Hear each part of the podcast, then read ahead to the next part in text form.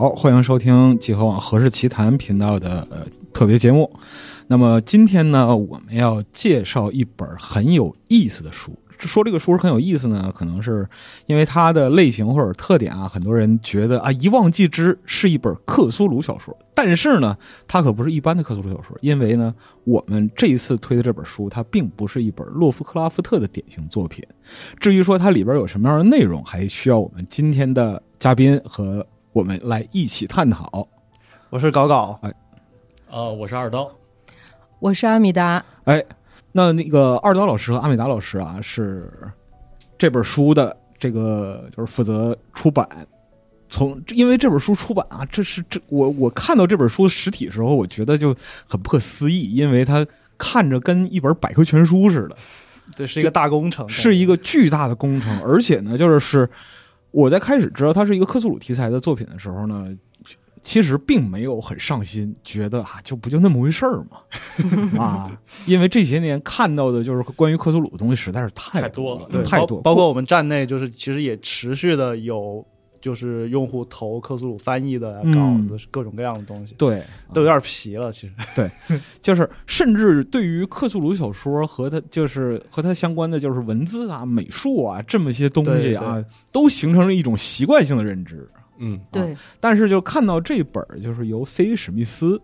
来创作的，就是作品，以他为主体的这本《虚境奇谈》之后，我就就我的印象有点被就是冲击了啊、有一些回到就是说当年第一次接触克苏鲁题材作品的时候的那种体验。我觉得就是是说那个在正式开始之前，我们可以先简单聊聊，就是说自己的感受，以及就是说两位老师是怎么发现这这个题材和这和这个作品的。嗯，其实像《虚境奇谈》这个书呢，我们一开始就是在构构思它，就是在这个策策划，就是准备要出这个书的时候，其实是跟前些年出版的《死灵之书》嗯其实算是同一时期了。哦，其实在那么早了，对对，其实它正正式在我脑子里有的时候，应该已经是二零一五年的事儿。哦，到现在二零二三年哦这本书出版，其实已经对已经八年时间了。我们怎么最近遇到的就是大部头书都是这种长跑型的？其实就是因为大大部头，它啊这个出版实在是太困难了。嗯就像一开始二零一五五年的时候，我们其实一开始是想的是洛夫克拉夫特的作品集、嗯。C. 史密斯的作品集以及嗯。德雷斯的作品集、哦。这三三部我们是要一起出版的。哎。哦。但是因为那个时候在社里有各就是有各种各样的原原因吧，嗯。就是最后就是最先让大家看到的是《死灵之书》哦。然后现在终于这个第二本《虚境奇谭》也是出来了。啊。我那个时候给自己的这个下的目标是啊，这个三个大部头一定是十年之内出完。也就是说，现在德雷斯还有两年的时间。哦，呃等于说是一个宏愿这样对对，嗯您刚才提到这三个作者，其实，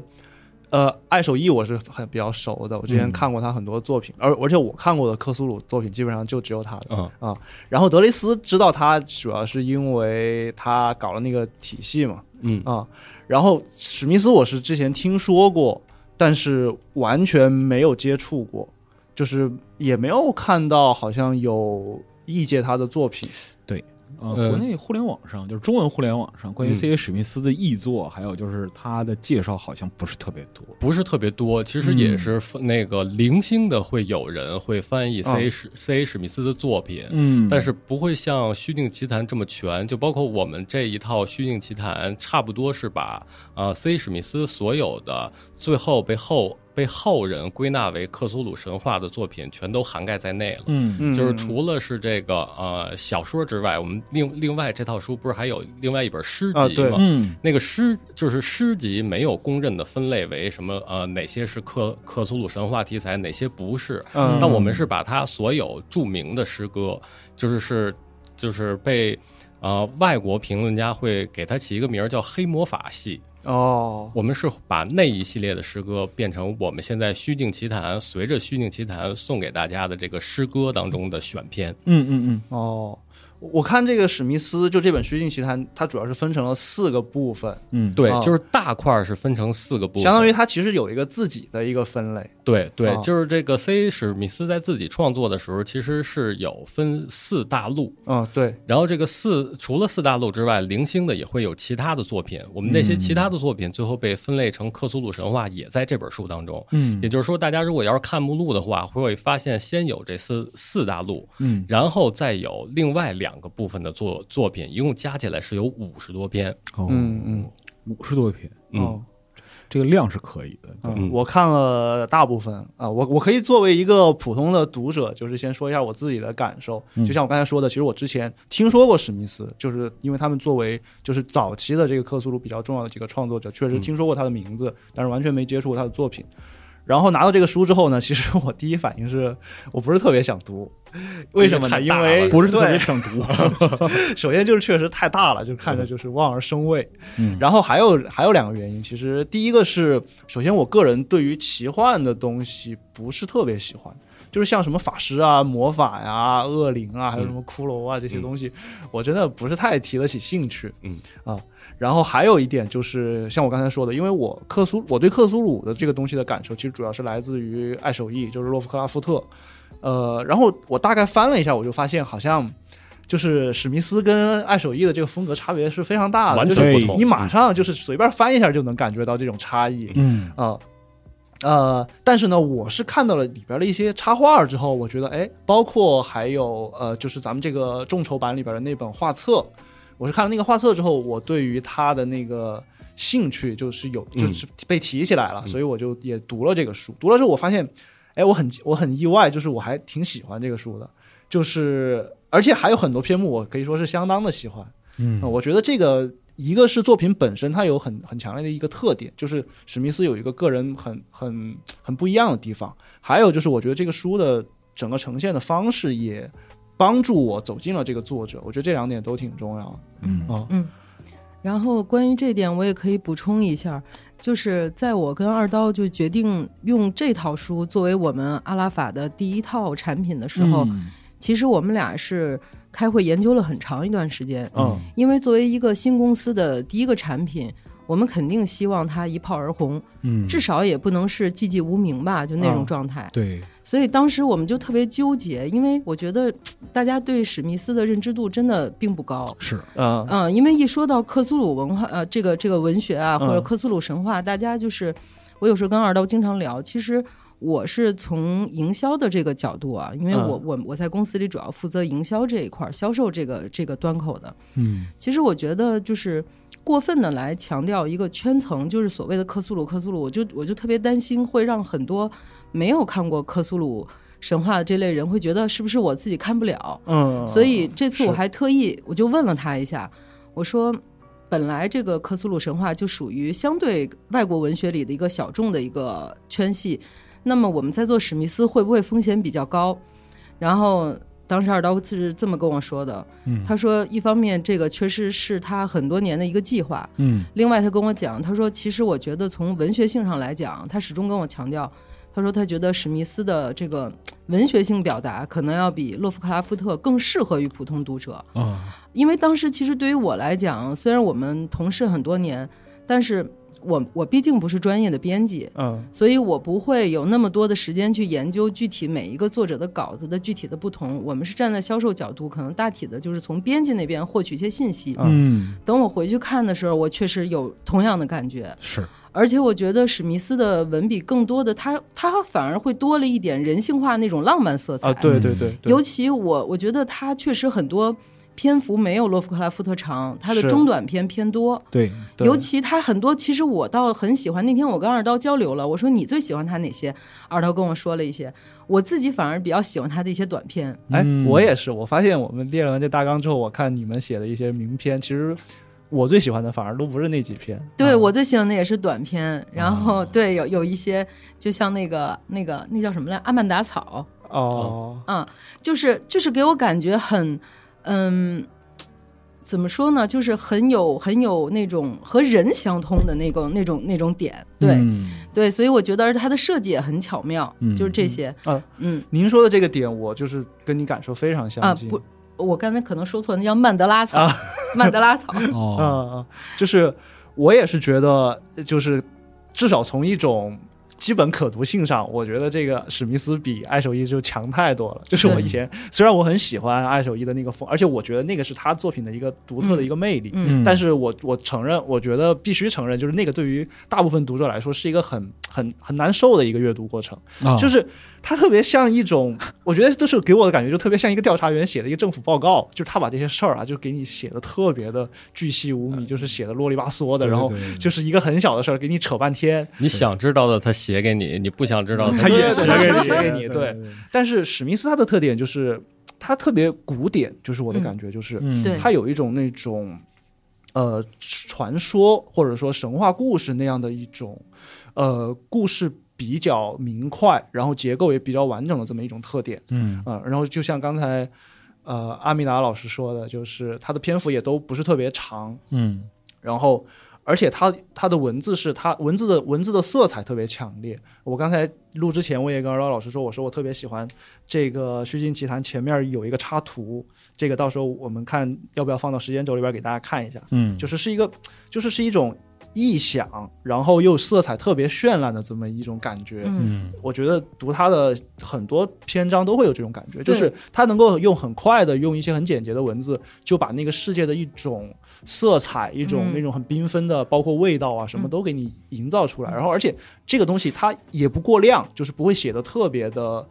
就是就是让你复杂，对对对，它会让你就是在一个你很快就能接受的程度之内，然后就把你引入到那样一种奇想的一个世界里边去。我觉得这个还挺厉害的。我觉得我就是个人的阅读体验啊，相对公允的说，就是洛夫克拉夫特呀，他需要四页写出来的东西，史密斯一页就够了。有可能都不到一页。对对对，可能就是说一页的上半部分。对，就是洛夫克拉夫特他的那种就是铺陈的表达，有的时候它是一种独特的魅力来源，就人们会感觉到里边的就是莫名其妙的人性的缺失。，对，但是那我是觉得洛洛夫克拉夫特写的就是有一些偏啰嗦的原因，是因为他自己本人太爱写了。是他实在是太爱写字儿了。他除了这个写小说之外，剩下的大部分时间都用来给各种各样的人写信。啊，对，你可以讲讲这个这个，因为我们现在这个呃是在虚境奇谈的宣宣传期，嗯，但是同时我作为编辑来讲，我也在进行着这个其他选题的这个编辑和策划工作。嗯现在我手头上穿插着在做这个洛洛夫克拉夫特的书信集，哦我看他我看他的书信集，有天晚上应该大夜里了，我给阿米阿米达发微信，我跟他说说我已经快看哭了，啊，然后快看哭了的原因就是因为他实在是这个，只要给女士写信啊，就没有个完。就一直在写，一直在写，而且还各种掉书袋，然后各种提什么中中世纪的人啊，然后提这个罗罗罗马的各种事儿啊，然后引经据典。对每一个作就是作为读者来讲，可以一读就就完了。但是作为我们编辑来讲，他说的每一条我们都要合，哦因为他有可能会有错误。哦他如果要会有错误的话，我们是要给他。加注是说原原文如此，有可能是他弄错了，所以每、哦每一条，就是对于我来说就是工作量巨大。哦，我还以为就是开始您看着他书信，觉得情真意切，非常的真并没有挚啊，不是。感激涕零，我操，然后是以至于潸然泪下，原来是工作量压的，太累了。对、哦我们俩互相倾诉这段时间的分分工的时候，然后他哦就跟我说，他说我已经受不了了，然后再讲这个书信集的这一块儿。哦难怪没难怪没有女士喜欢他。不过现在来讲，就是就目前来审的稿稿子来看，洛夫克拉夫特的书信集价值非常大。哦，嗯嗯，嗯，但是什么时候能出来呢？不好说。好嘛，因为就是那个我们在这个节目最开始的时候也说到了，这个就是关于这个题材长跑，现在才第二本儿嗯，啊，嗯那其实说回史密斯，我我觉得刚好你可以提出他跟洛夫克拉夫特一个很大的差别，就是他最开始是以写诗为主的，对就，他很大的旨趣都是放在诗歌上面的。嗯啊、包括他最早出版的应该也是诗歌，是吧？对，就是他。其实他写诗一开始写诗就是是按我想想啊，按这个术语来讲，应该就算是超现实或者是这个啊、超自然体验类的。嗯嗯呃，这个其实是让他的老他的老师其实是有一些不开心的。他的老师乔特斯特林也呃，乔治斯特林也是一个非常出色的美美国诗美国诗人。然后这个呃，他就给 C. 史密斯很多建议，大概的意思就是你不要再写这些这个呃超验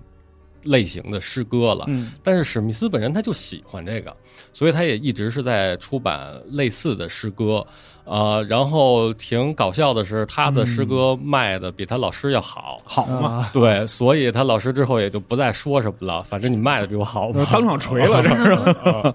嗯而他跟洛夫克拉夫特认识，也恰恰是因为洛夫克拉夫特看了他的诗，然后觉得很喜欢，然后就开始给 C. 史密斯写信，然后这俩就开始互相通信了。哦哦，所以他们之间的这个关系也是最开始是通过书信先建立起来。对他们这一辈子从来没有见过面儿，哦，就呃，就是一般了解啊、呃洛了解洛夫克拉夫特或者了解鬼力幻谈的人，嗯其实都都知道这个所谓的鬼鬼力幻谈三杰，就是呃霍华德、史密斯和洛夫克拉夫特这三个人，其实这辈子互就是这三个人互相都没见过面。哦，都是笔友。对，嗯嗯，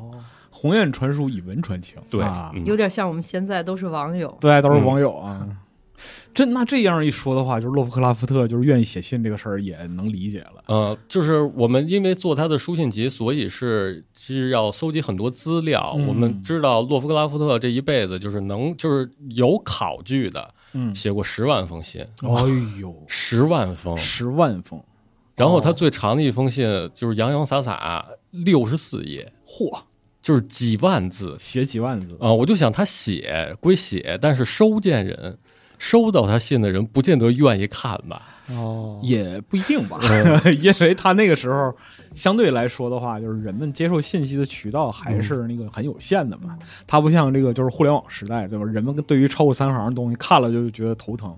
是吧？嗯之后我记得这个现在市场上大家能看到的就是原文的，是阿卡姆之屋出版社出过他的一个这个呃书信集，嗯那个书信集加起来应该有一千多封信，那也只是这个十万封信当中的这个九牛一毛。百分之一，嗯天，十万封信，他这个邮费花不少。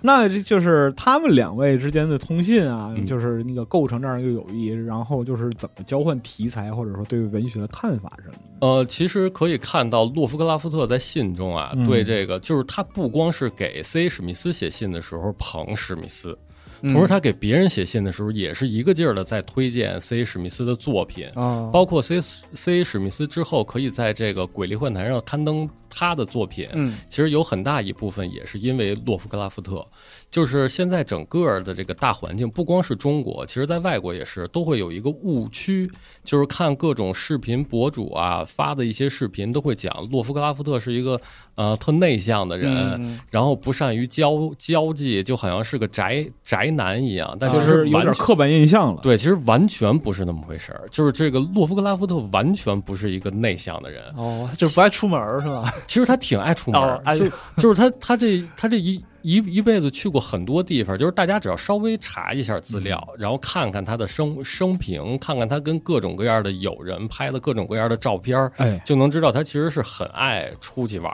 的。就游历的行为还是很多的。对啊对，然后相比之下，反而是 C 史密斯啊，呃，其实 C 史密斯也不是一个内向的人，但是跟洛夫克拉夫特相比，嗯，他比洛夫克拉夫特其实是要内向，哦就包括对于这个，就比如说他写的小说在《鬼力幻谈》上发表的时候，嗯编辑不喜欢，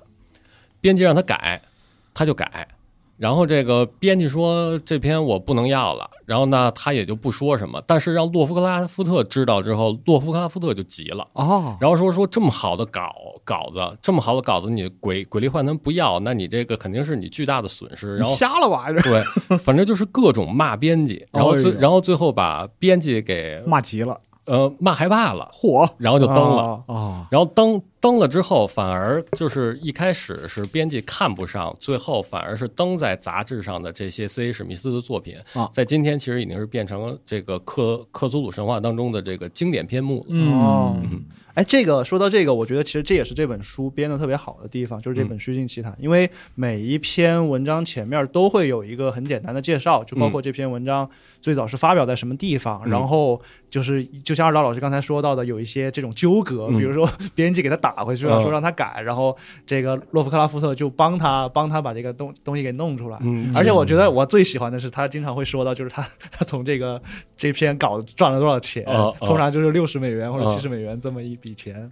这个其实也是我们在编书的时候是，其实这个好的所谓好的习惯吧，呃，其实是从《死灵之书》那个时代就开始了。哦。就是《死灵之书》，我们每一篇前边也会有导，就是简明的导读。嗯。然后之后的这个《梦境之墙》，我们也是在之前《死灵之书》的导读的基础上啊做了一些刊物，嗯然后一直延续到现在《虚境奇谈》，包括我们未来要出版的作品，我们也都是尽可能多的把我们能搜集到的资料都让读者可以看到。嗯因为我觉得这个事情很重要的是，包括我刚才提到，就是我觉得他每一篇稿费多少钱这个事儿很有意思，是因为它能够帮助你，就像我之前说的，走进这个作者，就是让你不单单是说我去看一个文学作品，就是这么一个进入一个抽象的一个东西，一个虚幻想的世界，你还能看到就是这个作者他是怎么生存的。嗯。包括这本书前面有一个挺长的，就是译者老师写的这个人物小传，嗯。他其实也说到，像史密斯，一个就像二刀老师刚才说的，他很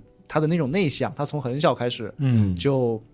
就是在学校里边就跟大家处不好，然后嗯自己喜欢读书，然后结果到了他长大之后，结果他没有他他的家庭出了问题，他必须要去照顾他的父母，他没办法，他必须要写小说挣钱，就这么一个人物，他的命运和他作品的关系就被联系起来。我觉得，嗯，就是你带着这种感觉，你再去看这些小说，就我觉得是很有意思的一件事情。嗯。嗯因为毕竟当初这个纸浆杂志时期的这些作家，大部分其实都是在贫穷状态下啊、嗯对，做创作。嗯，对，早期那个纸浆杂志那个时代，就是嗯那个时候就各种写，就是我们今天说的不恭敬的，叫地摊文学的嗯那些作家，其实境遇都差不多，科幻什么的也一样，对科幻、奇幻，嗯然后就是包括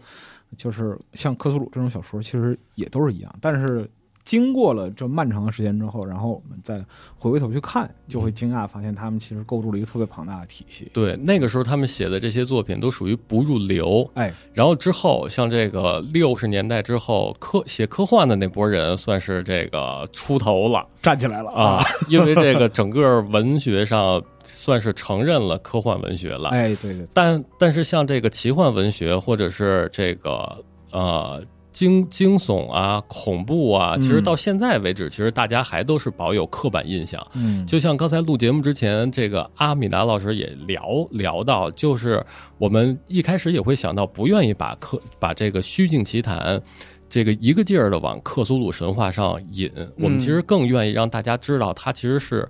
啊、纯文学作品。包括我自己在编它的时候，我知道我出版它是要有克苏鲁神话的这个 title，嗯但是我同时又知道它其实是严肃文学作品。我在编辑它的时候，也是把它当做严肃文学作品在看待，而不是把它当成这个啊、那叫什么呀？通俗小说。嗯嗯嗯，哎，您说到这个，我觉得很有意思。我倒是觉得可以把它当成克苏鲁看，因为我觉得这是，呃，可以说是早期克苏鲁的一种很独特的魅力，就是咱们嗯刚才说说到的这个，就是这种纸浆杂志在那个年代，呃，我觉得它很有意思，就是它是这种。边缘的这种创作者，他们的一种生存，就是文化和生存，就是这种这种相互交织的这么一个状态。嗯，就是这么一帮，就是性格上或者说他的想法上，他有一些特殊，就是有一些独特之处的人，他们借助这种就是比较小型的出版、发行、传播网络，包括像咱们提到的这种交际圈儿，嗯然后他能够去维持。他自己的一个挺特殊的一种生存状态，嗯因为他要高度的跟一些，呃，这种持续的幻想或者说这种幻觉有关的这些东西，嗯。他一直沉浸在这个东西里边包括像史密斯后来还介入到，比如说画画，还有他一直在做一些雕塑的作品，就是他一直去打造自己的这些幻想，然后这么生活这么几十年，然后到去世，都是靠着这种这种呃小的出版网络去实现的。我觉得这是一个很有意思的，就是我从一种呃生存的角度去讲，我觉得非常有意思。嗯，嗯就是站在咱们咱们现在的角度上来讲，会觉得他们好像没有生在好时候，但是站在他们的、他们当时来看，其实我觉得他们已经算是活在好好时候了。就是那个时候还有这些这个呃便宜的杂志，嗯可以收他们的稿子，可以让他们赚稿费。这如果你要换在这个十九世纪，这其实是不可想象的事儿。对对对，嗯，确实，那个对于他们来讲的话，那个时候就毕竟时代还是进步了。对对，嗯，嗯，所以我觉得可能这也是早期克苏鲁的一种魅力，就是就是就是什么事情都还在一个萌，就是刚刚开始野蛮生长的一个时代，就是有很多可能性嗯啊。而且也是咱们后人在看了，因为他们在创作这些作品的时候，就是无论是洛夫克拉夫特、C. 史密斯、德雷斯，嗯，然后或者是霍华德他们那一波人，他们根本不知道，就是他们不是不知道，他们是。呃，没有把它当成克苏鲁文学在写，啊对因为那个时候还没有克苏鲁文学，对。这个都是洛洛夫克拉夫特去世之后，德雷斯做的贡献了。对对对，嗯一个体系的整理和形成嗯，。所以刚才才会有沈沈老师说说读这个 C. 史密斯的作品，一开始觉得不像克苏鲁神话小说，嗯那是因为咱们之前读的都是爱手艺的作品对，对对对。然后就会觉得克苏鲁文学就应该是他那个样子。哎，对但这就是我在看这本书之前就那么回事儿的这样一个体验来这源。这这块我也可以补充一下，这也是当时我可能没有说完，这也是我们后来决定还是要拿它做第一部作品的原因，就是嗯我们还是希望，如果说咱们现在已经给了它一个名称叫克苏鲁神话，嗯那么我们还是希望大家看到更多类型的，它并不只是洛夫克拉夫特这一种样子，嗯它是有多种形态的。我们也希望国内的读者能够看到各种各样的在这个架构体系里的作家他们贡献出来的作品。嗯。它其实是一个非常浩瀚的星空，嗯。就两个人的这个文学对比就已经非常明显了。对对对。是，就是通过更多作品的引入，其实也丰富了我们对于克苏鲁这样一个概念的理解。对，嗯。啊那我觉得我们可以请二老老师来介绍一下，就是史密斯的这个四个风格、四片大陆这么一个划分，因为这个是他对他自己作品算是有意识的一个建构吧。嗯，对，嗯这是他对他自己作品是有意的创作。哎，呃，像这个就是大家对他这个四大陆当中，就是如果要是了解克克苏鲁神话，或者是这个玩儿相关桌游的，都知道的这四个当中的第一个就是这个中北大陆嗯。西帕布利亚，嗯。这个其实就相当于是啊、呃在啊、呃它的时间点算是很古早，就是是人类刚刚诞生的时候。嗯那个时候的一片文文明，嗯然后在那个在那个地方呢，就是大家都会崇拜一些什么这邪神之类的呀，嗯，然后也会也会就是引出来，他就是由他首先创造的这个，在现在看来已经是一个很重要的神奇，就是萨托古亚。嗯然后在这一个部，就是我刚才一说到，就是是人类刚发，就是刚有人人类的时候的这片大陆，但是他写的时候，因为这个是虚虚构的嘛，所以在这片大陆上啊，也是各种科技等等的，也不是太落后。它它有点像就是那种古希腊的那种黄金时代啊、嗯白银时代的那么一种代际的变化。嗯呃，然后我有一个特别不恰当的比喻啊，就是因为我前两天这个，因为最近太忙了，我是前两天才玩《王国之泪》的。哦，然后后来我在玩《王国之泪》的时候，想想到之前第一次玩这个《旷野之息》的时候，嗯。因为旷因为旷野之息它虽然是在一片大陆里，但是它四四个角是有不同风格的，就是该、啊。该有雪山的时候有雪山，然后该该有火山的时候有火山，嗯。然后这个呃该有水的地方就是全都是水。其实如果要是把 C 史密斯的这四个大陆往塞尔达上套，其实也差不多 OK。就哦就比如说，它最后一个大陆是这个左左西克大陆，嗯左西克大陆就相当于是人类要灭亡，就是地球末日之嗯前，对整个地球上只留下的最后一片大陆。嗯我我审那个稿稿子的时候，其实脑子里是会有当初玩塞尔达的时候的那个那叫什么古古龙城，嗯，就是哦啊火山部分，对哎嗯，我跟我跟你不一样，我嗯。当时是想到那个《老头环》里边的那个碎星的那个地方叫啥？就那个被被那个瘟疫污染的那个地方，星空腐败，就是那个感觉，就是那个天是那种呃猩红的，嗯。就是昏黄，就是那种灰蒙蒙的，但然后地上全是各种生长出来的一些东西，那就对了，那就对了对对，就呃，就像待会儿一会儿还要说到，就是我们这套书的整个美术风格。我现在哎先提一嘴，就是呃，刚才也提到老头环，嗯然后这个包括这些年，就是在这个呃主机市场上，就是会有各种各样这个克苏鲁系的游戏。嗯然后他们的那个美术风格是我们这次在做 C 史密斯的时候要完全屏蔽掉的。哦因为他的那些美术风格，就在我们看来都是属于游戏向的。哦他会用这个电电脑 CG 技术，因为现在这个这个，我发现这个游戏做的已经越来越真了，然后已经越来越好了。嗯嗯但是对于 C 史密斯的作品来讲，我就是就我自己个人的阅读感受来讲，是完全和那些不同的。嗯，所以我们是想做完全不同的东西，嗯。而不是说是大家一想到克苏鲁，无就从已有风格里边对。选一个东西出来啊，对嗯。哦，那那咱们还是先说回来啊嗯，刚才说了这个叫什么西帕波利亚，对，西帕波利亚大陆，嗯，然后除了这个之外，它还有一个比较有名的，就是阿韦罗马涅大陆。啊，嗯。然后这个是它虚构了一个中世纪的法国，就是是在巴黎的，我想想啊，什么现在东西有东，呃，东南角的一个省，也就是说这个省其实并不存在。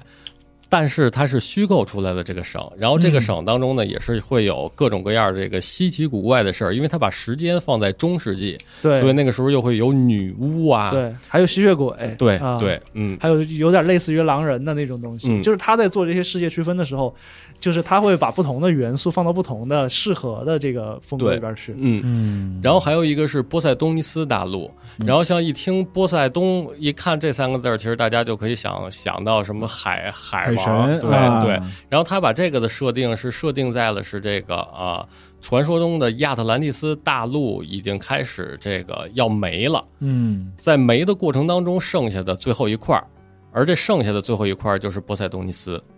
哦，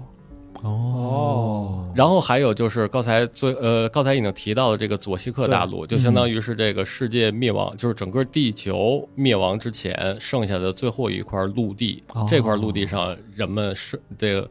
呃人们的生生活呀，然后这个发生的各种各样的故故事啊，嗯嗯。我这么介绍的话，其实是，呃，其实也是有有些偏颇，因为大家如果要是不读这个小说的话，会觉得它的这个奇幻色彩非常重。嗯但其实 C.A. 史密斯是有这么一个看似奇幻的设定，嗯但他讲的故事呢，其实又跟咱们的这个呃生活其实又是有关系的。嗯是嗯，就它更有些地方更趋近于我们的现实的这个部分对对，对嗯。尤其是刚才说到佐西克，我想补充一个很有意思的地方，就是我看这书里边说了，就是他对那个佐西克大陆其实是有一个很完整的构想的，嗯。就是他会去想说那个大，因为它是人类的。哎，是地球吧？应该是地球。他说是最后一片大陆。嗯他其实设想的就是这片大陆是由哪些板块，就是通过这个洋流运动，然后最后形成的这么一个地方。哦，对，有，我记着我查资料的时候，应该是因为他是也有他自己的所谓的科学依据，啊对只不过嗯那个是、那个年代和现在比，就是就是他那个显得就是有些应该是不符合科学规律了。啊，但是他想的是，有可能等到地球最后该毁灭的时候，最后的这一片大陆应该是经历了几万年或者几十万年、上百万年，呃，就比如说北非的一片大陆和菲律宾，就东南亚的，或者是越越南、缅甸啊那、啊，这个板块儿。对撞击了之后，最后剩下来的那一块儿有有可能是现今的北非和东南亚。哦，还真挺敢想的，对。嗯。对，就是就是就是他这种想法形成一种很独特的一种氛围。是。我觉得读的时候其实就觉得很有意思，因为这个大陆也是我在这四个里边儿我最喜欢的，就是这这个里边儿就这里边儿我最喜欢的篇目最多啊。嗯哦，那么就是他的这种想象，其实应该还不止于这个部分，就是嗯他的在整个的架构，还有包括他对于整个世界的这样一个系统性的想象里边，其实是有更多就是有趣的东西的。嗯对，所呃，就是因为他写的小，呃，就就是因为他写的小说非常的好看，嗯所以就是一开始洛夫克拉夫特和他认识的时候，不是因为喜欢他的诗歌嘛，嗯然后之后看了他写的小说之后，也非常喜欢，哎呦所以，比诗还牛逼！啊啊，所所以他们才会慢慢的是所谓的共享世界观。哦，就是就比如说萨萨托古亚是这个呃 C 史密斯创作出来在自己的作品当中有、嗯。有的，然后洛夫克拉夫特觉得哎你的这个玩意儿挺挺好的，那有、嗯。那我也拿到我的小说当中去用，啊。所所以才会在没有克苏鲁神话这么一说的时候，他们这些作家之间开始交叉着共共享嗯，彼此创作的各种各样的人物、各种各样的哦神、神奇。就是世界观的默契就形成了，然后大家一起围绕这样一个核心理念来一起创作对应的内容。对，但是风格完全不同。呃啊，是，嗯对，就是您说到这个，其实我觉得也是这次我读史密斯之后产生的一个感受。嗯就是我以前其实不是太能感觉到，就是说，或者我以前对于克苏鲁神话里边的那种所谓的体系的那种理解，就是嗯一种、呃工具化的理解。嗯，但是我看了史密斯的作品，包括了解到他跟爱手艺的关系之后，我才意识到，哦，那个东西其实最早就是一种一种一种友谊，嗯就是因为他们都是有很强烈的幻想的人，他们打造自己幻想的世界，然后我对你的那个宇宙里边的一个东西，我表示我的敬意，所以我对它进行一个致敬也好，或者一个引用也好，然后这种东西它形成的一个效果就是好像是就是就是宇宙和宇宙之间就是有一种。照应嗯，但是他们又都是独自的宇宙，就像我看了史密斯的这个作品，呃，我才意识到，首先他跟爱手艺的差别特别大，嗯啊，然后还有就是，也也可能也是因为他的文风比较明快，就是他能够更让你进入到一种幻想的世界里边，嗯就好像他的这个小说里边就会很明确的出现，比如说。呃，别的时代或者别的宇宙来的这种神，其实这个在爱手艺那儿也有，但是因为就是但他不跟你说明白对，或者他因为他所处的那个时代是二十世呃是那个呃十九世纪末二十世纪初，他通常是那个时代，所以他就没有那种比较飘逸的这种奇幻的感觉，就是没有有一些魔法这种东西，就比较轻盈的去把这些东西可以给更顺利的引进过来。然后我是看了史密斯斯之后，我才意识到，就是这种宇宙和宇宙之间的联系，大概的这个感觉是什么样的，嗯，我觉得很妙。这个对嗯，就是那种虚幻的感觉，也是我们这个书名《虚境奇谭》哦就是起这个名字的原原原因。嗯然后像《虚境奇谭》，其实我们这套书一开始是有各种各样的名字，因为《虚境奇谭》呃，当初有可能是通通过不了。嗯这个是译者吴吹老师就是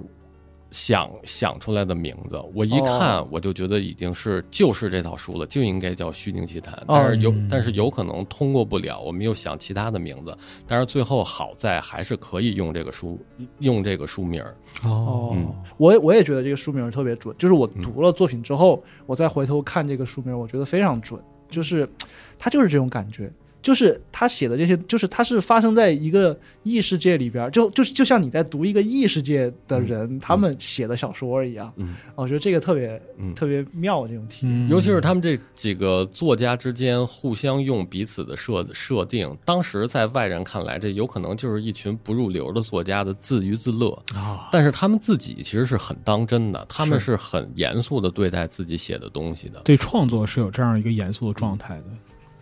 就包括说那个您刚才提到的那个爱手艺啊，然后就是史密斯，以及还有就是其他的作家们，包括就是说后来去整理整个系统的人，嗯。德雷斯，嗯，这样一些人，其实他们是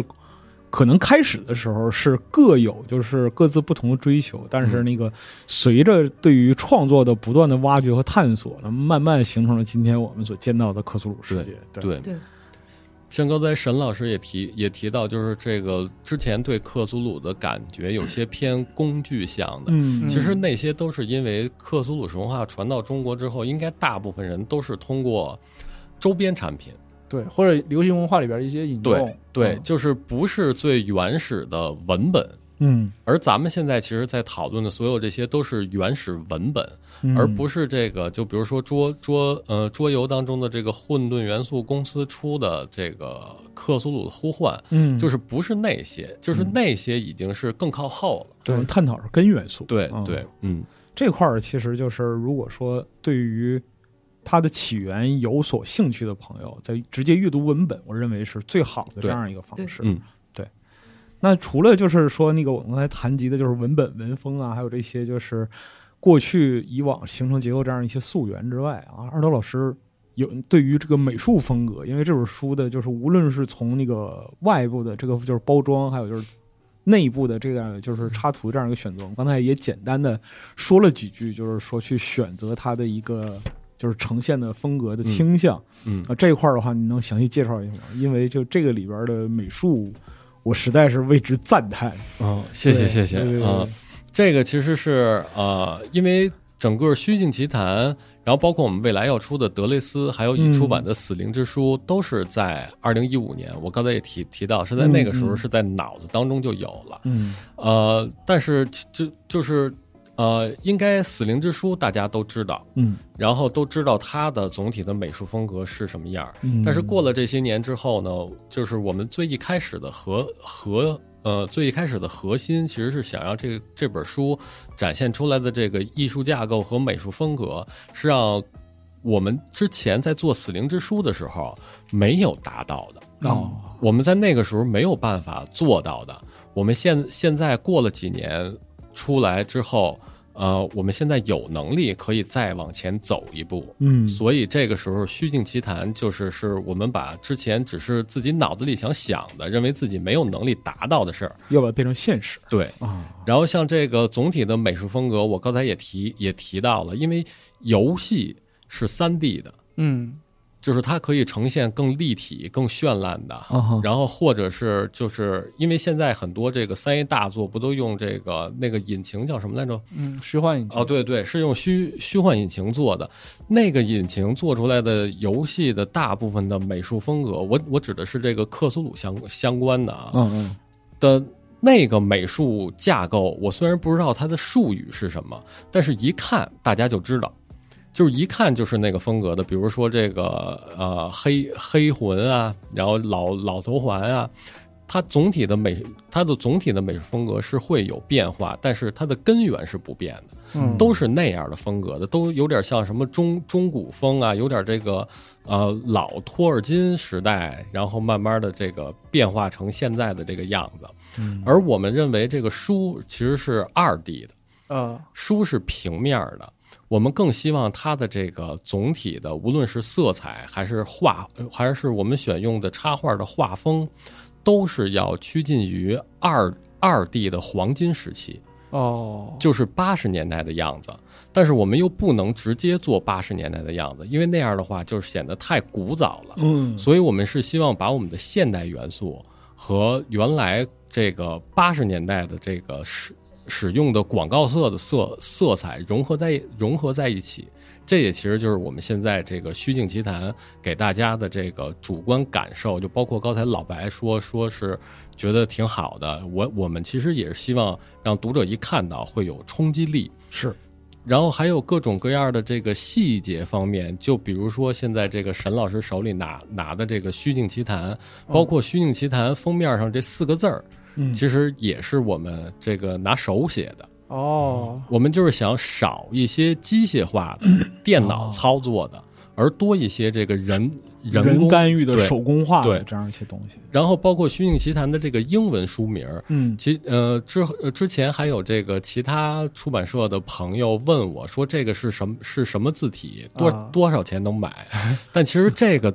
并不是字体啊，这个每一个字儿都是我们改的。哦然后也然后也就是说说我们只是把英文书名和英文作者名儿所以所所涵盖的这些字母做出来了，像没涵盖的字母压根儿就没做。哦，好嘛呀，这个竟然完全是手工作品。因为我看到这个就是封面的时候，我也想我也在想这字体我没见过。嗯，怎么回事啊？这二条老师从哪儿搞这字体？嗯您这一解释，我才知道原来是纯粹的手艺作品其其实就想是独一无二。啊！而这些其实往往是读者不会关注的，但是读者不会关注的那些点，就是读者不会关注的一二三四五六七八。假如这八个点读、读者不关注，但是这八个点我们关注的，我们按照我们的想法做完了之后，它整体呈现出来的就会让大家喜欢。它就会共同构成嗯一种阅读的情境和氛围。对对，这个其实也是我在看这个书时候的体验，因为就是说他们美术吧，给我的冲击感是什么呢？就说不公正一点的，很怪。嗯，这个怪是什么呢？就是挺新的，就是里边有非常多，就是属于我们这时代，就是二十一世纪二十年代的就是流行的，或者说是那个非常新兴的这样一种，就是比如说配色啊，或者说什么类似于这样一些特征，但是它又很古，它又很古早，嗯。嗯。而且它不是那种就是完全的，就是回到上个世纪那种古早。嗯。啊，他说不清楚那种就是是。呃，陈旧的味道从何而来？就好像这本书书名一样，是从虚境中而来。嗯嗯对啊啊，这个就是美术给我的冲击力就，就就非常的神奇。那看来我们的目的就算是达到啊 您这么一解释，我才算是明白选择这样的一个艺术风格，但是在其中付出的心血肯定是嗯难以言喻吧？嗯，就是呃，像整体的这个美术，我们其实也是有推翻重做的这个阶、这个阶段，就包括整个封封面的样子。我们在众筹版的当中会有一个呃小小报纸，那个小报纸上会把我们之前已经淘汰掉了的，原稿对，也会在那上头放放上。哦，中间就是这个，那这个工作量可实在是，我想一想就觉得有点吓人。嗯对，其实这个书从二刀他自己策划，但是进入到项目阶段，嗯嗯，我们整个的众筹项目是六十天的一个众筹期，嗯然后包括一个多月的一个印制发货时期。嗯那么，其实在这个整个项目上之前，进入到我们整整体项目策划的阶段，其实前后我们算了长达得将近半年，半年的时间。嗯，就这半年的时间，就像刚才二刀讲，他对这套书的一个美术的构想，因为他不仅是这套书的文学编辑，嗯呃，整个艺术构成，我们还是就是主要是以二刀的想法为主。嗯当时他把第一版或有几版的资料拿过来之后，我们也是经过了各种角度的考虑。嗯其实如果有读者，我相信可能有一些听众啊或者读者，可能手里既有死灵也有梦境。嗯如果他现在还买了这套这个《虚境奇谈》的话，哎，他非常的清楚能看到这三套书虽然出自一人之手，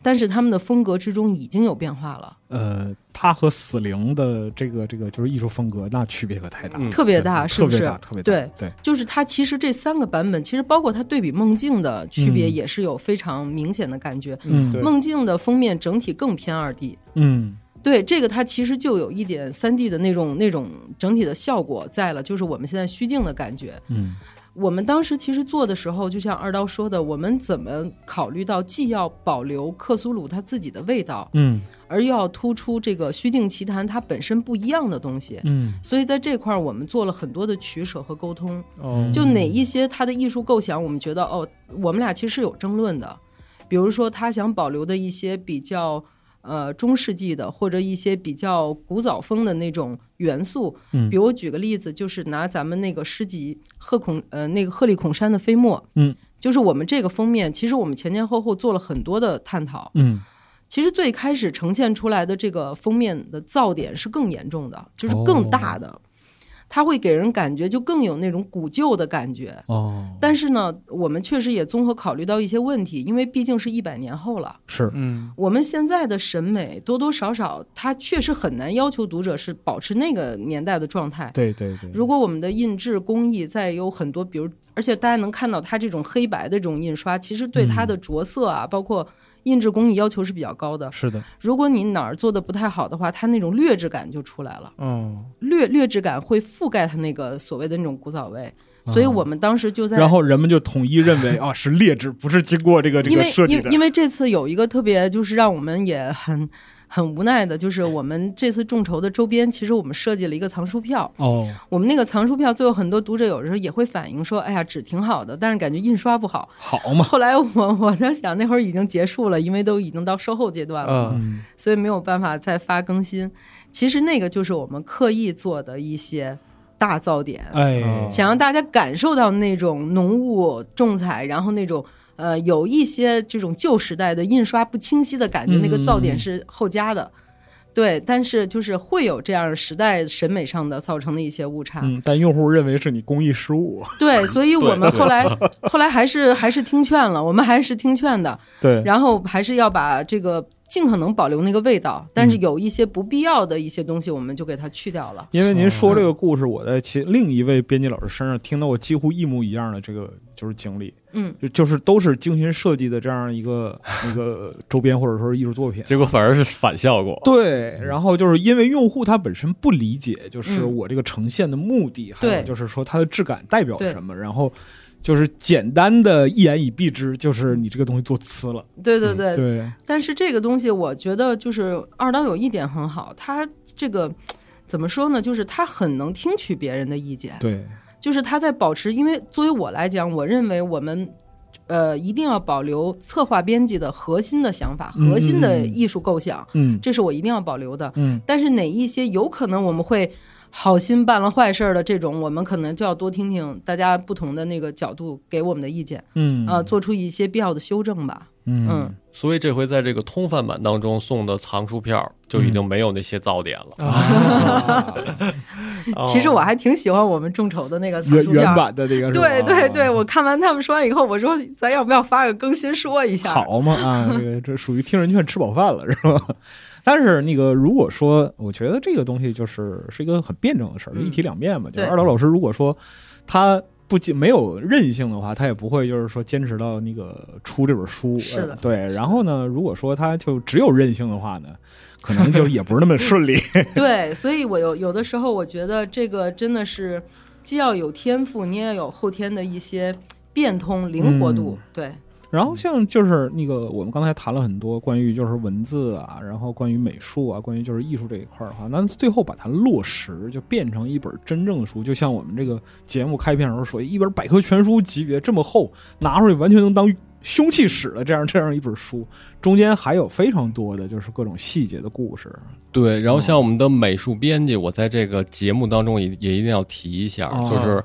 林琳琳，我现在在做节目，非常感谢你啊！好嘛，这不要老说这个我不感谢你。千里传音了，属于啊 对，啊，就是因为他也是付出了巨大的劳动时间。嗯嗯呃，因为虽然是总体的这个艺术架构都是按照我的思路来，嗯，但是我不会操作软件的。哦，所有的这些事儿都给是靠靠着这个我和他之间这个无论是见面儿啊，还是在这个网网上啊，是要无是要一遍一遍的沟通。坏了，然后进入了很经典，就是我教设计师做设计这个 这个环节。啊 呃，不过这个呃，并不是我教设计师做事做设做设计，啊而是因为这个，我感觉我和他之间的这个合合作非常顺畅的原因是，嗯我说的话，因为有因为有的时候我感觉我说的话我自己都不明白，但是他都明白，就是就 这个这这兄弟们，这甲方他不明白怎么回事，我们帮他明白一下。对对，就是对你太了解了。啊啊但是就是可以说，这种那个了解或者默契的话，是真的有成果的。嗯，哦对对对。那么就是包括说，除了这个美术编辑，我觉得您应该还有其他很多想感谢的朋友。呃，对，哎就是呃，呃但我觉得您不用一一感谢了。对我 我并不用一一感谢，啊但但是在我们这个函都写都对写函套上了。对，啊就像我们虚境奇谈这个套套装，不是是一本小说集和一本诗集嘛？嗯，然后包装他们的是一个这个紫色的函套，啊，然后在这个紫色的函套的背背面儿，然后偏下的地方，我们是有一个 special thanks to，然后后边是有一串的名字，那一串的名字就是在做这套书当中给我们提供过各种各样帮助的人。哦，哎，那那个通贩版也有这个韩套吗？对哦哦，那我想说一下，嗯因为我觉得这个韩套的封面也特别好看，嗯，就这个，而且它跟书的封面又有所区别，就是、嗯。就是大概的整体的风格上是契合的，但是嗯。细节上又有很大的区别。嗯，我就觉得很有意思，包括这个书的内封又是一个风格，对，然后这个书里边还有大量的插图，我就特别好奇，就是这些图的他们各自有有没有就是比如说一些不同的来源，是吧？呃，就像这个呃内内封的这个版画风格的插图，嗯。是跟我们呃非常熟悉的耿子老师，哦，他在集合，他应该也是集合的用用户，也、嗯也总给我发集合的文章看。哦，然后呃，像我和他之间也算很有默契。嗯就比如说在创作这幅画的时候，我都不用跟他提具体要要求，我就直接跟他说说要一个画幅，比如说是一个二二十三比十的画幅，啊，然后主体的画面在右边。嗯啊，然后装饰物在左边儿，啊，嗯。呃，然后我需要是什么类型风格的，大概告诉他，然后后来他，然后他就说你等我一礼拜吧，嚯，然后等这么干脆，对，然后哦等在交了之后啊，就是几乎没有，就是不用我做任何改动。嗯。咱们大家现在看到的这个内封，我们只不过是把底色变了，因为它原、哦。原始的版画是这个黑底儿的，然后我们是给它改成了蓝底儿。然后像像它这个呃，而且它是真正的手工，真的是去刻版，哦，也也就是说，也顶亏是不用做任何改动。如果要再做改动的话，其实就是再刻一个。那就等于重新干一次嘛。对对对，呃，然后除了耿子老师之外呢，还有一位呃，我们这回是第一次合合作的吴琼老师，那这个呃也是为我们这套书贡献了给有二三十张插图。嗯然后他是我们第一次合作，这个是阿米达老师在我们这已经算是这个走投无路的时候，好然后联系到的一位老师。哦我其实一开始在在一开始，阿米达给我发各种各样他找到的插画师的作品的时候，我几乎就是看了一眼啊，就想否了，因为这个否了的原因就是太雷同了，就是跟市场上现在已有的哦克苏鲁太雷同了。这个就和您前面提到那个要求就不相符了。对嗯然后直到他把吴吴老师的画儿给我看，然后我一下就相中了。然后相中的原因是因为我感觉他用的色彩啊，和我想到的虚虚境奇谭的“虚境”两个字儿很很搭。契合。对，然后另外就是他没画过克苏鲁，哦，这个其实就是非常好的一个点，就是他没画过，就可以是我把我自己的想法告诉他之后，让他这个吸收了我的想法，再加上他自己的想法啊，再创作出来的，就和市场上大就是无论你在 Google 上搜啊，还是在这个 ArtStation 上搜搜，都是。完全不同的风风格，像这个嗯。跟吴老师呃相识的这个过程，其实可以请阿阿米达给我们介绍一下。哎，嗯，吴老师这个呢，应该说，嗯，这个其实是我们项目在早期策划的时候，就是我那会儿差不多得长达八九个月之前吧，我就在魔点上一直趴着干看所有的项目，哦，有关的、无关的，跟图书有关的还是无关的，我都我都在看。嗯，然后那会儿就是整个摩点众筹平台上还是比较流行这个书配卡的，哦，就那种收藏卡。对，所以当时我们也想，没有办法，既然大势如此，然后我们说考虑一下吧。但是那会儿呢，因为我们两个人就是他的呃资源里面更多的是这些作者资源、嗯译者资源，还有一些嗯插图的画呃这个画家，嗯我完全没有这个资源。反正就是我找作者的这个方式也比较原始，哦，就是小红书上，包括各种美术类的 App 上面去看。然后我觉得有风格合适的，就给人留言，先把图抠下来给他看。他觉得哦合适的，我们就去留言，再去找，好嘛，一直到利用所有的关系，就是扒到了 吴老师。他其实是画版画的，哦，嗯，对，是我们那个这个美术院校画版画的老师。嗯所以我在微博上把他作品找到以后，给到那个二刀的时候，二刀说：“哎，这个可以。”嗯然后后来他给我的理由也是刚才跟他说的一样，就因为他没画过克苏鲁。嗯嗯后来我还问他，我说为什么呢？你就不怕他诠释不了吗？他说他又跟我讲，他说阿米达，如果我们用的都是已经用惯常风格画的，嗯他说那可能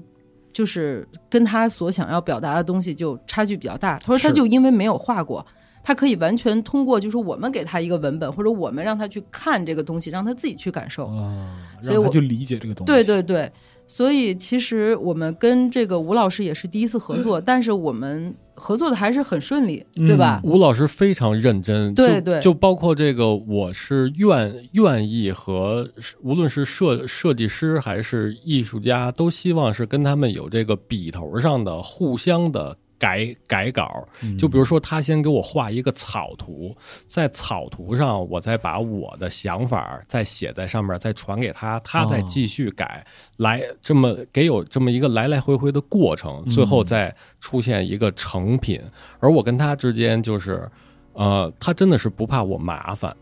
真的是这个这个，就像我们之间交流的，光画的草图就给有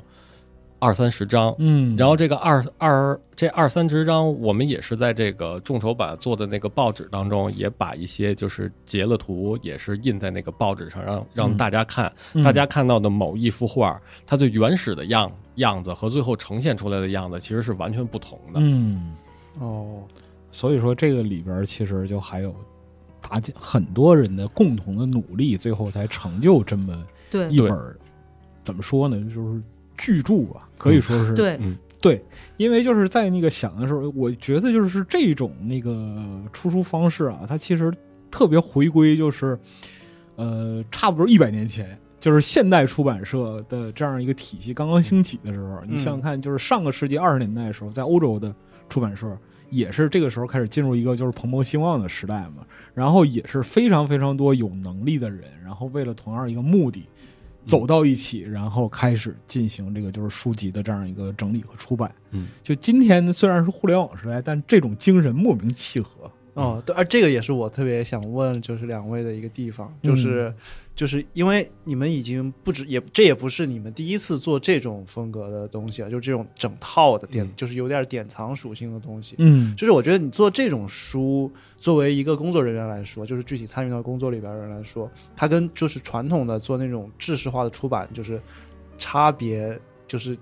当然肯定很大了，但我就想知道，就是你们作为这种感受直接工作，者的一个感受，就为什么要坚持这么去做这个事情呃，像我当编辑，现在是第十一个年头了。啊？然后像这种无论是大部头的还是小小书，都做了不少了。就是给我的感觉啊，做一本大书啊，就像是拍个电影儿；哦，而做一本小书呢，就像是拍一个 music video 啊、那个，但是各有各的不同的地方。就比如说嗯。C.A. 史密斯，如果要是按着这个啊、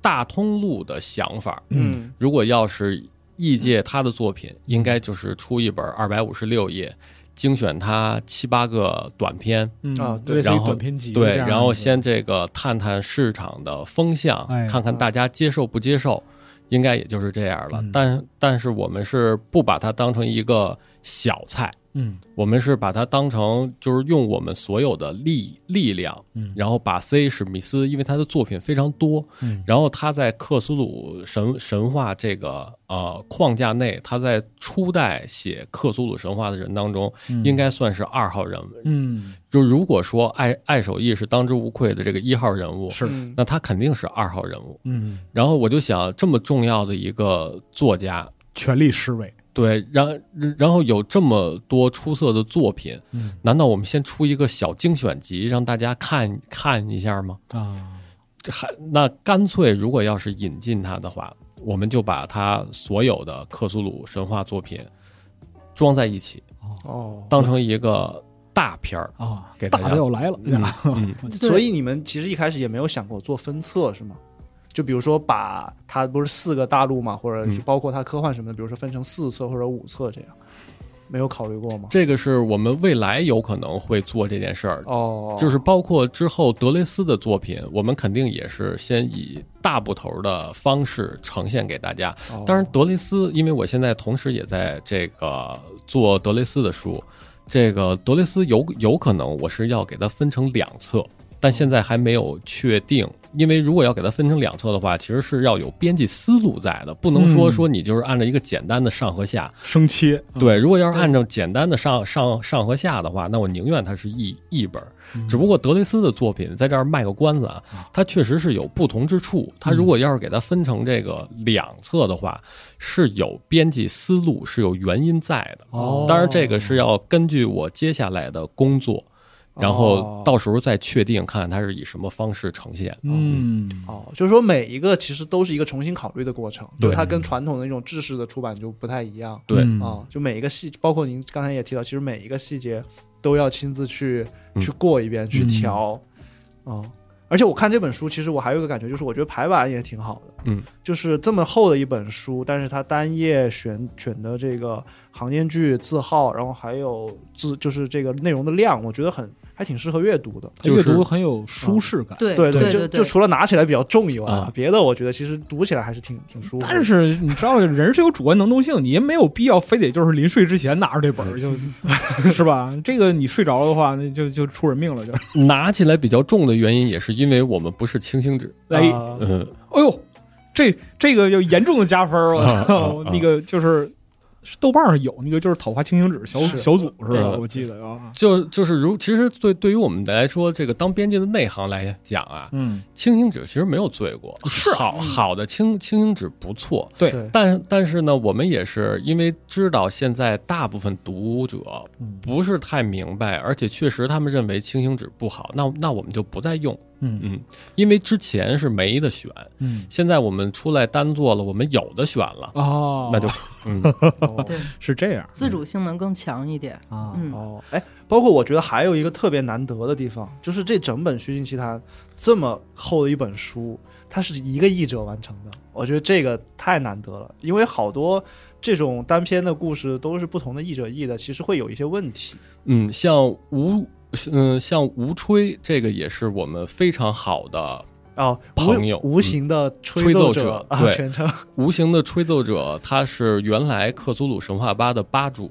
嗯，哦，就就就像这个克苏鲁神话，就比如说会有说初初代的几个人，嗯，然后还有这个第二代、第三代的几个人。嗯其实，在国内在网络上推广这个克苏鲁神话的，其实差不多也可以按这样来分类。哦，像吴吴吹就相当于是第二代的领军人物，嗯，因为第一代像竹子老师、嗯九九宇九宇，老师，嗯，他们都属于已经属于半隐退状态哎，是是，啊、然后但但是还是需要有人站出来来做这项工作。这个时候其实就是这些年都是吴吹走在这个呃宣传克苏鲁神话，尤其是 C. 史密斯作品的，算是这个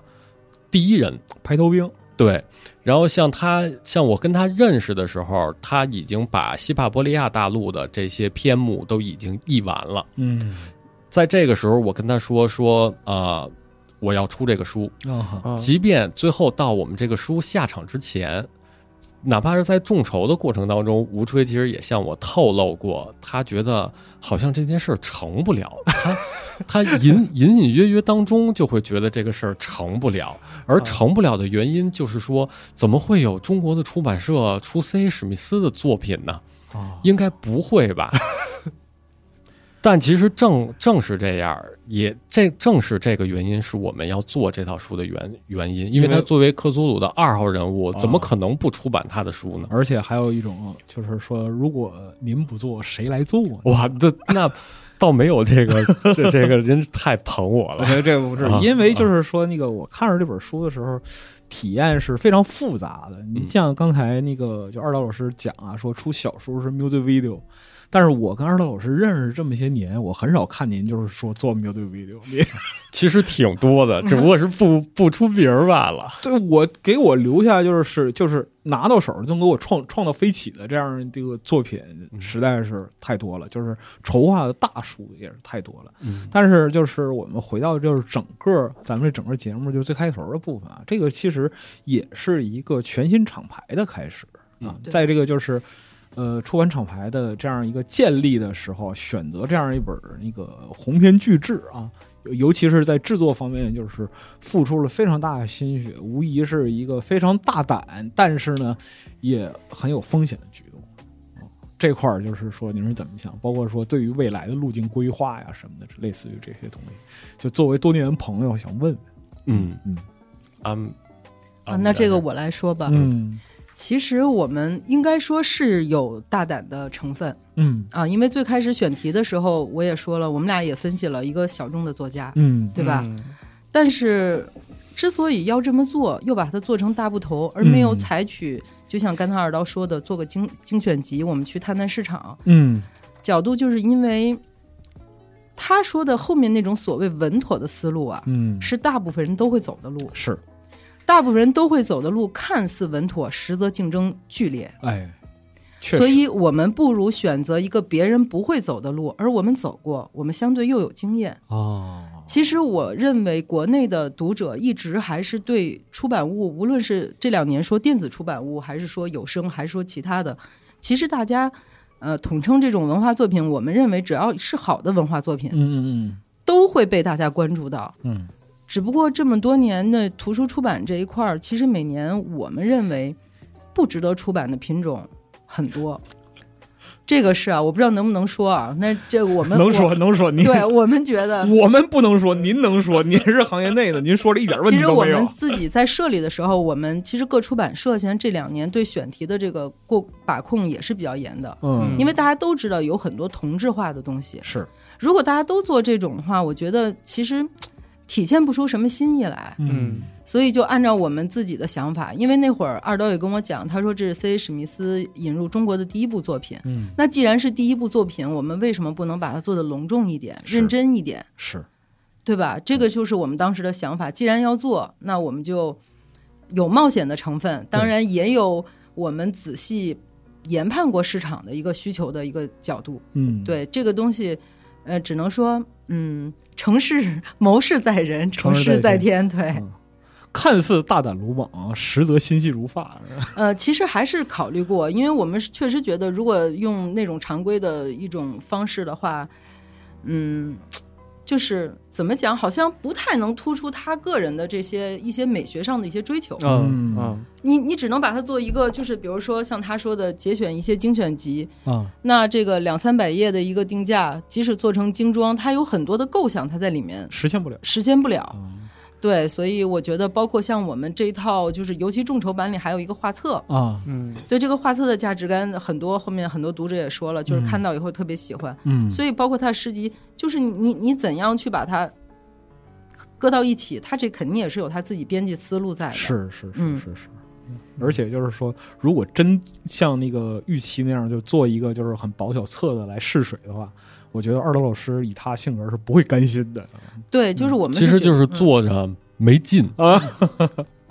坐着没劲啊。但我们肯定也不是以重量来 来做书的。对对对，但这本书重量都包括说它那个这个整个这个一套里边的，它的那个诗集，他的那个画册，这些加起来，这个分量确实是远远超乎想象的。呃，无论是从内容的这样一个量，还是从它的就是各方面来说，无论是那个就是美术啊，还是艺术构成啊，还有就是所有的选择，它的重量都是非常震撼的啊啊。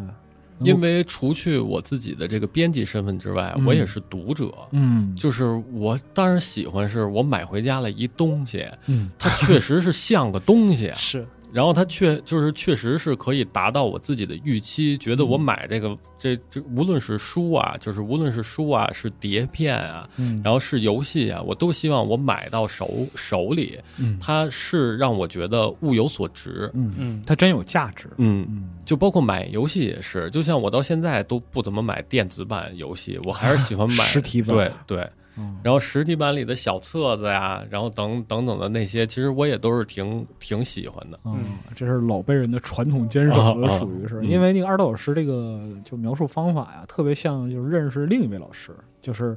做那个就玩 Toys 软体动物，啊。他是做那个实体玩具的，然后他对于自己出出品的，他是设计师嘛，嗯。他对于自己出品的东西唯一的要求就是什么呢？我自己我得看得上，啊！是我做完之后呢，就是说这个玩意儿我摆在那儿，我觉得不丢人啊嗯啊，这就行嗯啊。如果说我觉得啊这东西拿回去之后扔旮旯里边儿，嗯再也不看了，这这这也没有意义，他也没有资格去到市场上面对他的用户。嗯就像如果说是用到书籍上的，其实就是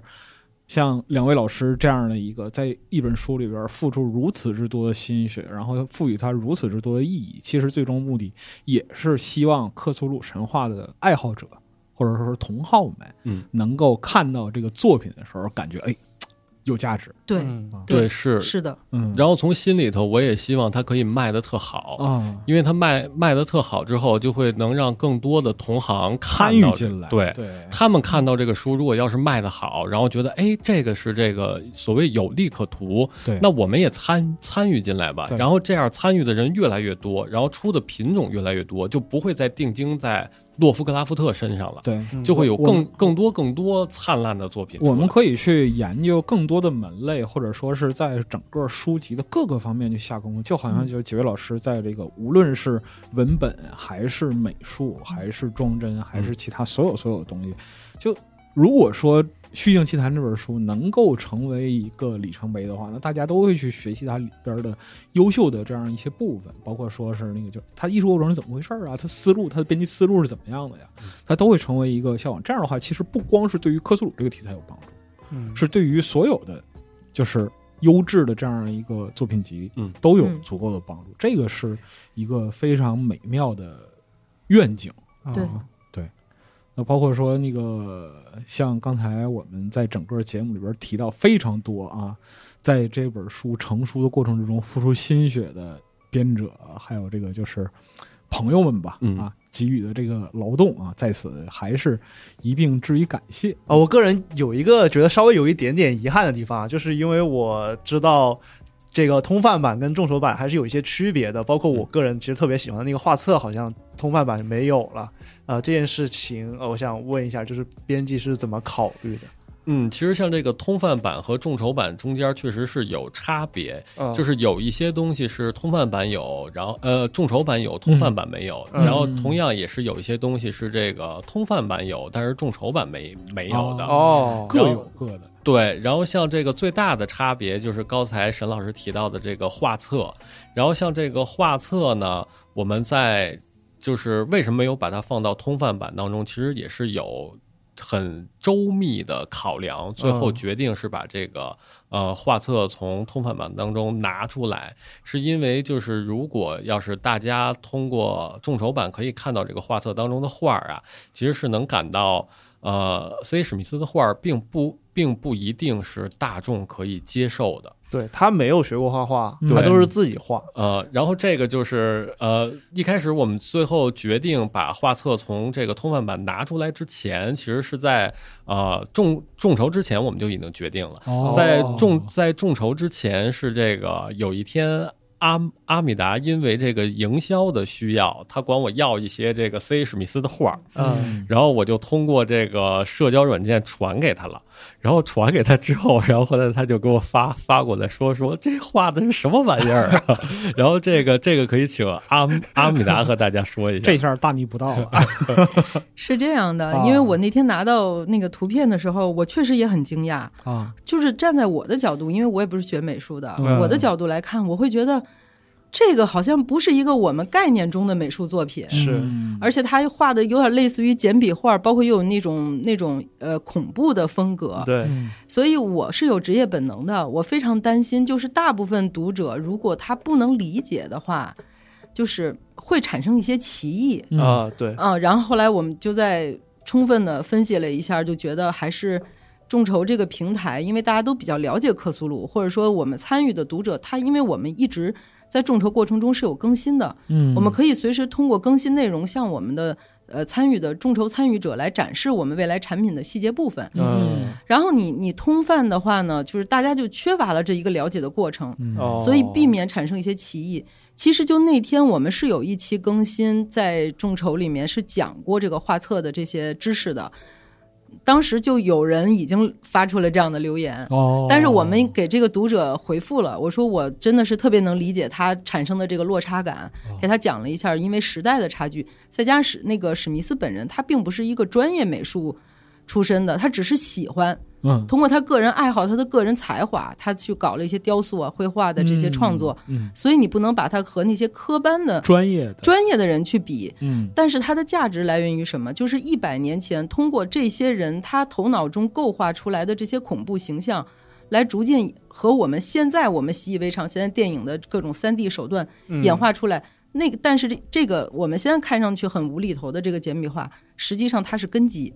嗯，对，它是很多人这种启蒙的源泉，就是也让我们知道一百年前这些人他们在想什么，他脑子里的这些鬼怪是什么样子。呈其实有一个呈现的具象化的对过程，对对对对，它是有这个哦过程的。包括刚才二刀讲，我可以补充一下，就是通贩和众筹的区别，其实呃应该这样讲：首先，众筹它是一个提前来支持一个项目，是它是陪伴着这个项目成长，不断提供给我们更多的意见。所以我们肯定在众筹中会呃给予这些读者更多的一些，就是说众筹参与者更多的一些价值性的东西。嗯。但是通贩版我们就要考虑适应更普遍读者的一个需求，嗯，对，所以我们通贩提供的一些，我们一定会从更大众的读者角度去考虑，他们可能需要了解一些什么，包括我们这次出的这个 MOOC 这个手册。嗯坠入深渊，就是因为我们其实很多读者对克苏鲁神话这个架构，它还不是特别的清晰。哦，那么我们就把整个克苏鲁神话的架构啊、重要的作家呀、重要的作品、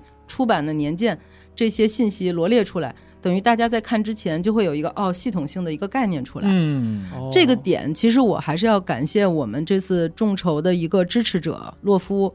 其实是他给我们提供的建议。嗯，所以其实这次众筹我也可以再提一句，我觉得我们两个人在这次众筹过程中，与其说是这个项目的主理人，更多我们也是一个参与者。也参与其中，真的是嗯我们的很多支持者，不仅仅是说用钱来支持我们这个项目，他们其实在后面一直在给我们意见。哦，嗯，这点就是让我觉得非常的感动。对，就是大家真心真意的都想把一件事儿是的，是的，是的。嗯所以说，这就是众筹的魅力，他们每个人会给你这些真心的意见哎，帮助你怎么把书做得更好。有一个共同的目标。对对对，是的。哦，嗯，那这还挺有意思的，就是嗯通贩版会增加一些面对就是不了解这个东西的人，对。去引导他们的一个东西，嗯嗯。啊，然后众筹版可能因为就是信息更充分，大家可能嗯。更容易、更容易了解这个东西，可能就会有更多的内容。对，嗯嗯哦嗯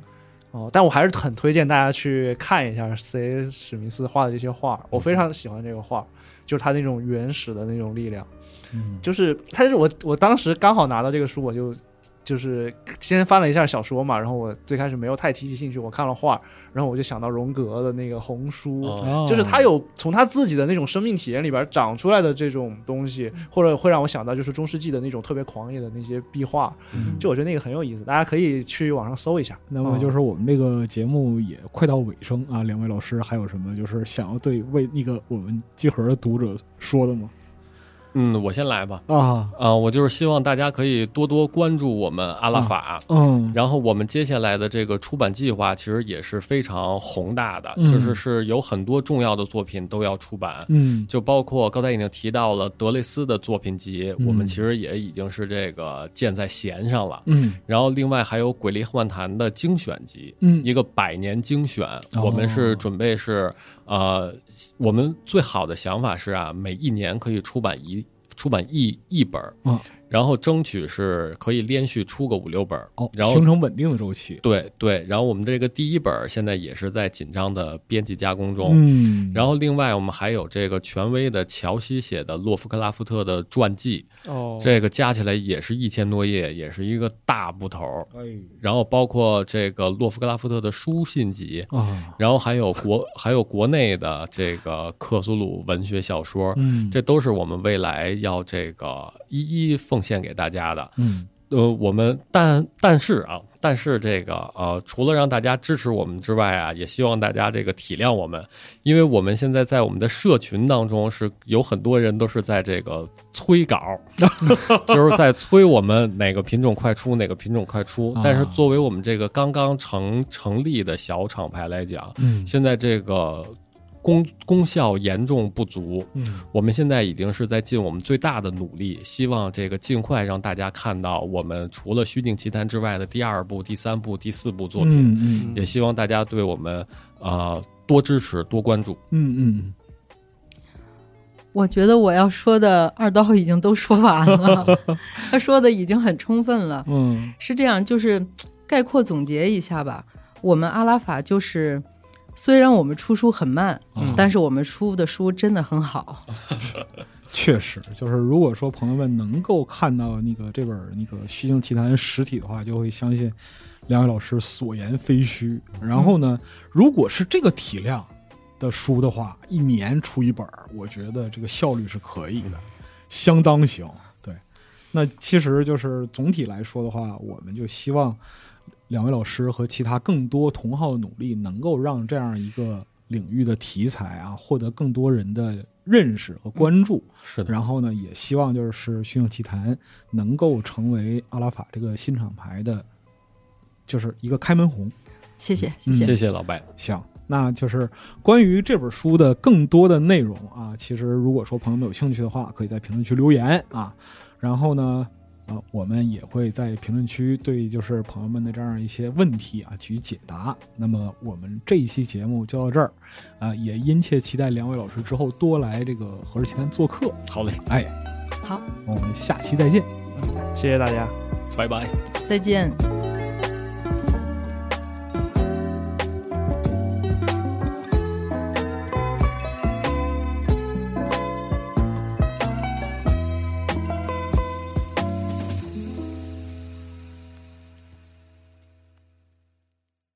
核战争结束二十年后，人类几近灭亡，世界成为一片废墟，楼房倾塌，森林化为灰烬，遍布辐射尘的地表被各种变异生物占据。最后的幸存者们蜷缩在莫斯科地铁站与隧道中，建立起新的团体、城镇和文明。在挣扎求生的同时，也开始了无休无止的斗争与厮杀。